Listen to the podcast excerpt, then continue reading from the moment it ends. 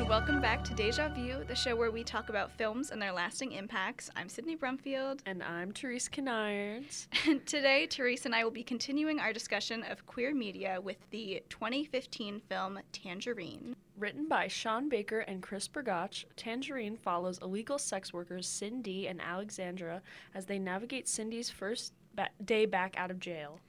And of course, we know the narrative covers a lot more than that. That's Oh, definitely yeah. just the simplest explanation of what happens. Yeah, like I feel like her getting out of jail isn't even like a main. It's like every character who sees her for the first time goes, "Oh my God, you're out!" And then like they that's never it. talk about it. No, because she's just so on the hunt for a first the the girl who has been sleeping with her fiance, and then the Right. second half of the film just trying to track down her fiance. Right. And this narrative, I feel like, is one that I at least haven't really seen many places before. Mm-hmm. Like Tangerine is highlighting this community of black trans women in Los Angeles.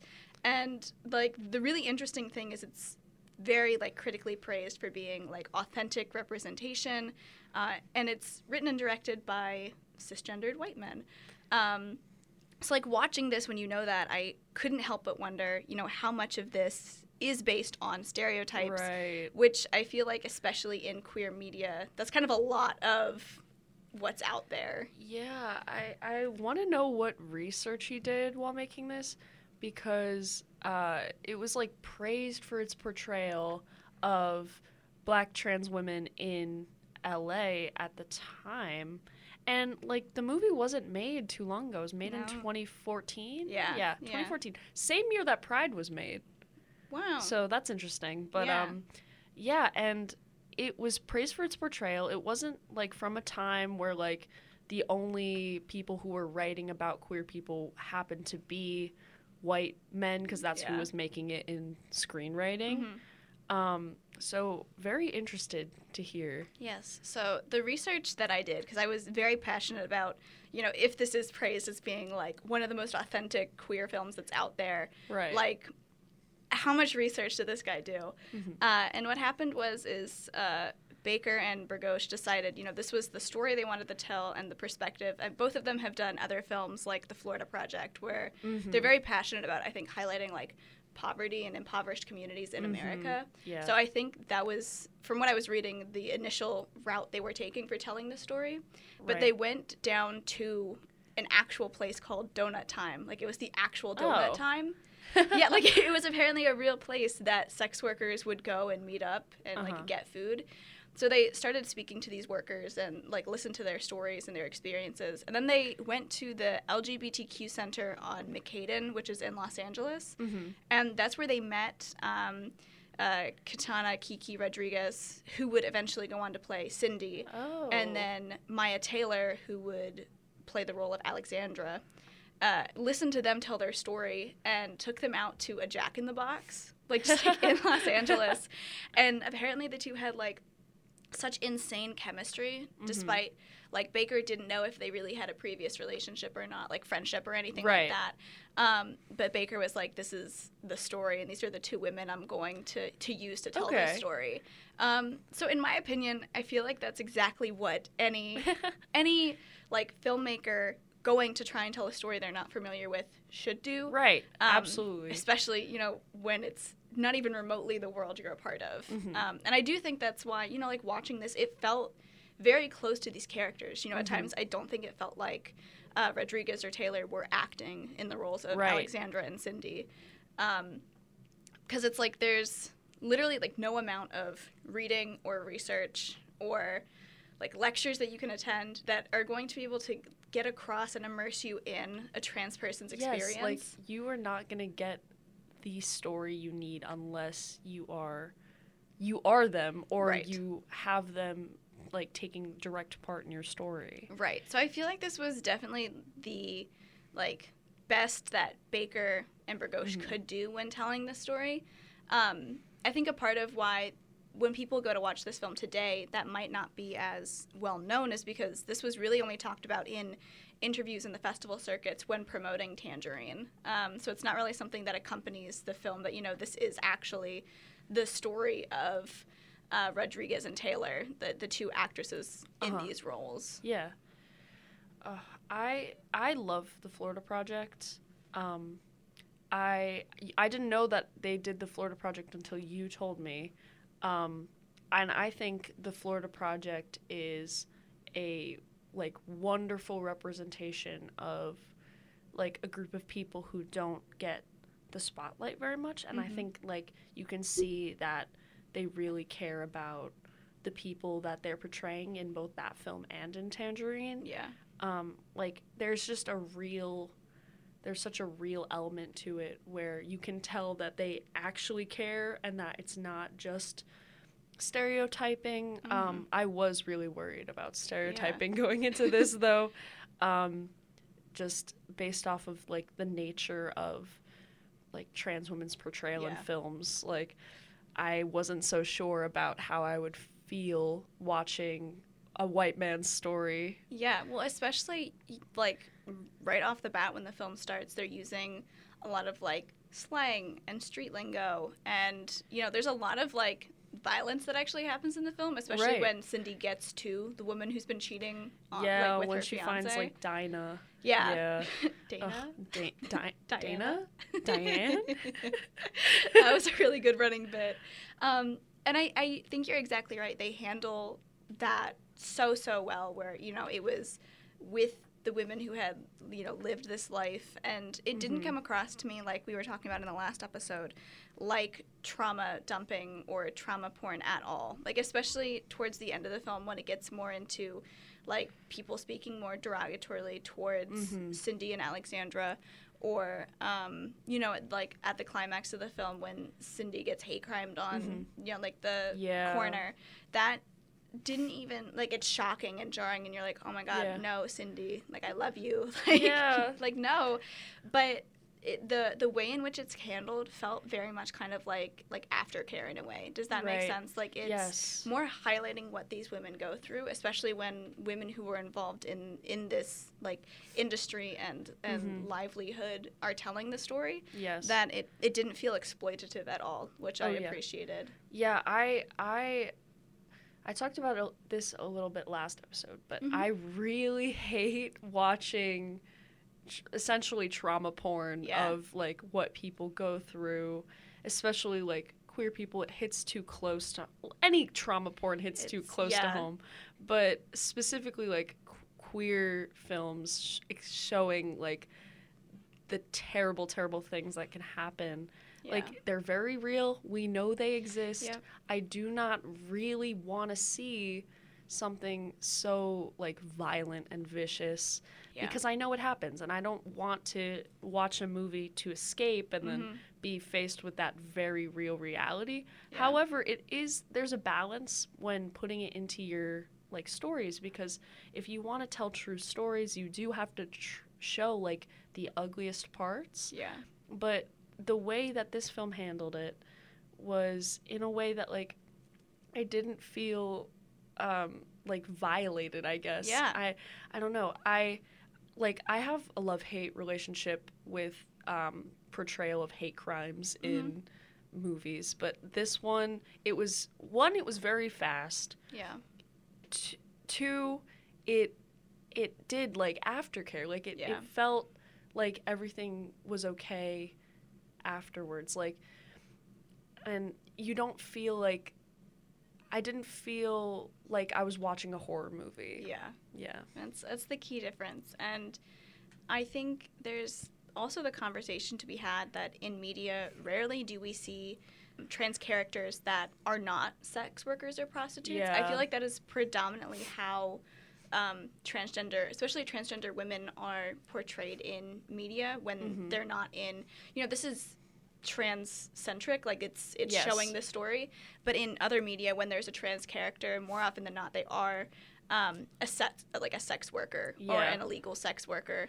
So you know it something that I was thinking of is is this kind of the representation we should be striving for? Like should we push for more? Is it still an important dimension to highlight? What do you think of that? Um, I just think like centering black trans women is essential when Yeah. you're telling stories of trans people, when you're telling stories of queer people in general. Like you need to center black trans women because Yeah. they they paved the way for the society we Yes. have now. Like Yep. They did all the work, they set us up, and now we have a lot of the privileges of being able to like walk around and be Mhm. openly queer because of women, c- because of these women Yeah. but um, and a real a very real thing that a lot of trans women have to deal with is being solicited for prostitution Mhm. because if they can't get a job because of like harassment or this is what they have to turn to and Mhm.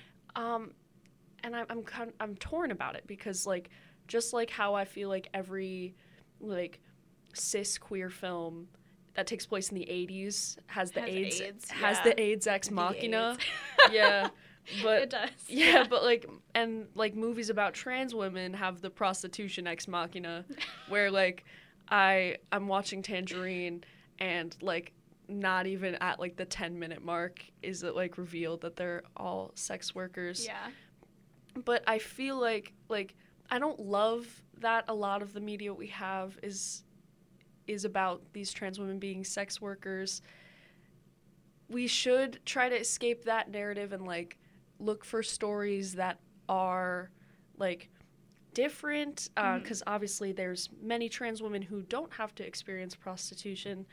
Um, we should just we should just have more trans stories Yeah. um, in general Yeah. because we don't Absolutely.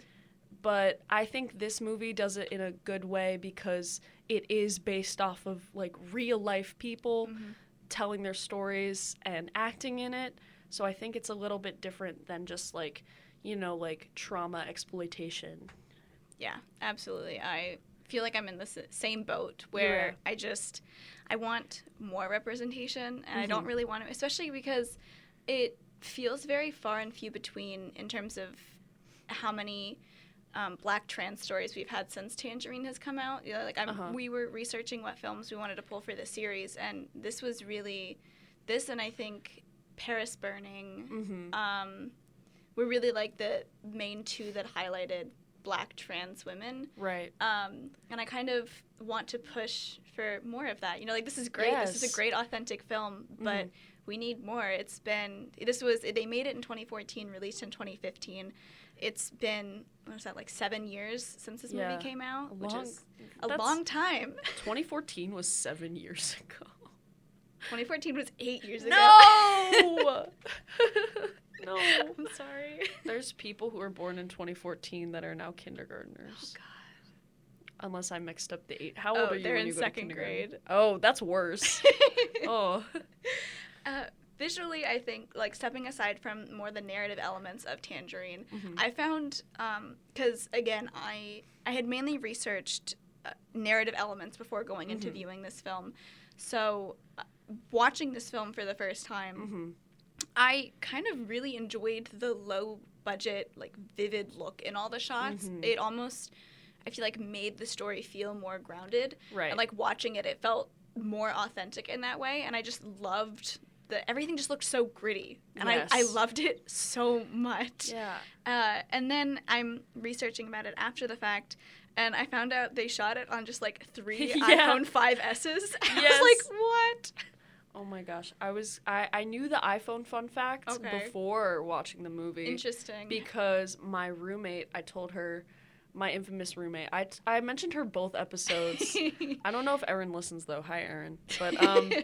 uh, she I told her that I had to watch this movie for this podcast, and um, she was like, "Oh, is that the movie that's filmed on an iPhone?" And I was like, "Uh, I don't know." and I looked it up. I was like, "Oh, it is. Yeah. It is the movie filmed on three iPhones, which is like great. I mean, I really liked the flexibility of it. I really liked the like obviously like the gritty visuals Mhm.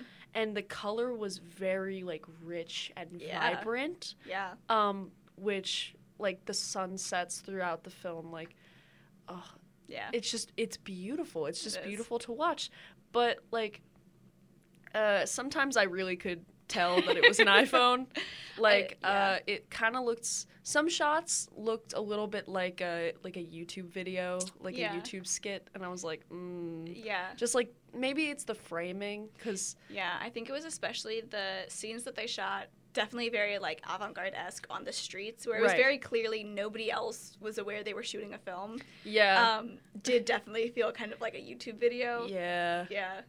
Yeah, like you can tell, like they they got away with uh, filming with iPhones because they uh, didn't have to get like street permits. Yeah. they were like, there are no legs on the ground. We don't need Yeah, a like permit. we don't need a permit for this, which I love. I love avant-garde Yeah. film, but Yeah. um, yeah, some sometimes the like quality was lacking a little bit, yeah. but overall, I really did like the stylistic choices they made. Yeah, I think stylistically there was also they I feel like built suspense and such a really and like tension, specifically tension in a really great way with the shots. Mhm. Like I was so anxious in the scene in the bathroom when Alexandra is getting ready for her, you know, like Christmas debut. Right.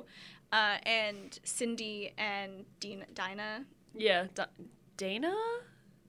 Diana are, are um, doing just like crystal meth next to her. Yeah, Like that scene stressed me out so, so much. And I can't explain just because it felt so close and impersonal, like in their lives of what they were doing, where it would just quickly like be on Alexandra doing her makeup and then it would like cut to them doing crack. Like it was a crack pipe. crack pipe. Okay. Yeah. I didn't know if it was crack or crystal. See, My you're bad. not you're not well educated on Yeah. crack pipes. I used to find crack pipes in my high school Oh, back goodness. like field Oh, at my high school. well. so I You know don't have crack. time to, you I don't know have time to crack get pipe. into that. Um, yeah, that scene was very stressful. I felt really bad for Alexandra Yeah. the whole time. She was just like, I don't want any drama, yeah. and then she got pulled into every single piece, Piece of, of drama. drama. But then it's interesting when you find out the end of the film. You know, Right. Alexandra is like, I don't want any drama. I don't want to deal with it. When she had also slept with Cindy's fiance. You're just Literally. like, mm, Ugh, mm. that yeah, that's why she didn't want any drama. She Yeah. wanted to come back, but. Yeah. um, after talking about all these different things, all different different scenes of the movie, Yeah. what do you think is your favorite part of the film altogether? Altogether, I think honestly the conclusion was very satisfying to me. Yeah. I think I also enjoyed it the most because it was the fastest paced portion of the film. Yes. Uh, which that has much more to do with my personal taste in narrative structure and conflict than Mhm. it does any fault of the film. Right. But I, you know, audiences have spent the entire film following Cindy as she Mhm. gets out of jail, tracks down D- Dinah, then tracks down Chester, and then it's peak conflict. You know, Uh-huh. Cindy has accomplished everything she wanted to do that day. Yeah. And then it almost it's so jarring because you feel like everything's closed up in a bow. You know, they're Mhm. like standing outside of donut time after they've been thrown out. Uh huh. And it really felt like, oh, okay, this is like the end of the film. It was a day in Right. the life. And then Chester pulls the rug out from under Cindy really and says, Yeah. "Oh, this is the this is the girl who told you that I was like cheating on Yeah. you." That's so funny cuz I was sleeping with her too. And you're just like, yeah. "Oh, and you're like, oh no. God. Like it felt like I had been like stabbed. I was like, I no. was like, Oh. oh, "Ugh." But then the way they handle it in that, you know, they could have had this been an open, no resolution film Right. where you know it. That's what divides Alexandra and Cindy. But instead, you know, it has them come together in Yeah. the end in like a very beautiful and touching way Ugh. that I think just highlights is, like the complexities and nuances of their Yes. friendships. No. Ugh. Just the end where they're in the laundromat Yeah. after Cindy gets the the piss thrown on her. Yeah. and they th- throw all her clothes into the washer and they're just sitting there and she has she doesn't have her wig on so then alexandra takes her wig off and gives it to her and they're just Yeah. holding hands It's very beautiful just and touching. and- really like like they have each other's back no matter what like yeah.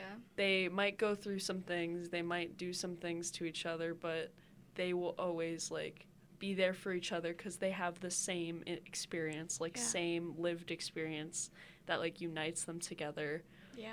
and like it's like an unbreakable bond like Yeah. even if she slept with chester like they they will put it aside Yeah. they just have each other and it, Yeah. it was just very nice i i'm also just a sucker for like this film is just a whole day Yeah. like the wh- it's just the day in the life of people. Yeah. I just love films like that, like uh, Do the Right Thing. Yeah.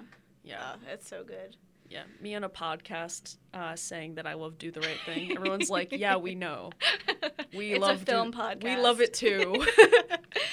Do you, this is kind of more of just something I was thinking about. This film takes place on Christmas Eve. yeah, Do you think this is a Christmas movie? absolutely. It's a Christmas movie. Yeah. I was thinking this while I was watching it. When the first time they mentioned it was Christmas Eve, I'm like, oh, I guess I get to watch, Watch this, this. yearly. Yeah. Yeah. Well, because my always rule is because I'm a sucker for capitalist and consumerist Christmas films. Yeah. That's it. But I, uh, my rule of thumb is, you know, like, oh, would the conflict of the film take place if it was not Christmas Eve? And Uh-huh. elements of this would not have happened if it wasn't Christmas Eve. exactly. Like especially with the the taxi driver narrative, like Yes. that is all reliant on the fact that he chooses to go Yeah. spend his time with with the sex girls workers, the instead girls of instead his, of his family. Uh, family on Christmas Eve. Yeah. Um, but no, I that was something I was just curious about your thoughts on because I was Yeah. watching this. I was like, this is a Christmas. this is way movie. more of a Christmas movie than Die Hard is. Everyone can get mad at me. I don't give I don't care. Give a toot. I don't give a toot. Yeah. I don't care. I Okay. Die Hard is not a Christmas movie. It takes place on Christmas, okay? Tangerine is a Christmas movie because even though it takes place on Christmas Eve, it is very contingent on the fact that it is Christmas time. I see. I won't get Case into in this, point. but I do think Die Hard is a Christmas Die Hard movie. is not a but he's Christmas- flying to see his family for Christmas. He wouldn't be in California if he wasn't going to visit his family for Christmas. Okay, but if you took that out, if you took that piece out and he was flying to see his family for literally any other reason, it would still work. But they wouldn't be in the building if it wasn't for the holiday party. it's okay. Okay, we won't. We won't get into Die it. Hard is not a Christmas Okay. movie. All right, we found something that divides us. That's important as a show to establish our different perspectives. Speaking of perspectives, if you had to rate this film, like what would you give it on a scale of one to five? Um, I immediately fell asleep after watching it, so I didn't have time to log it on Letterboxd.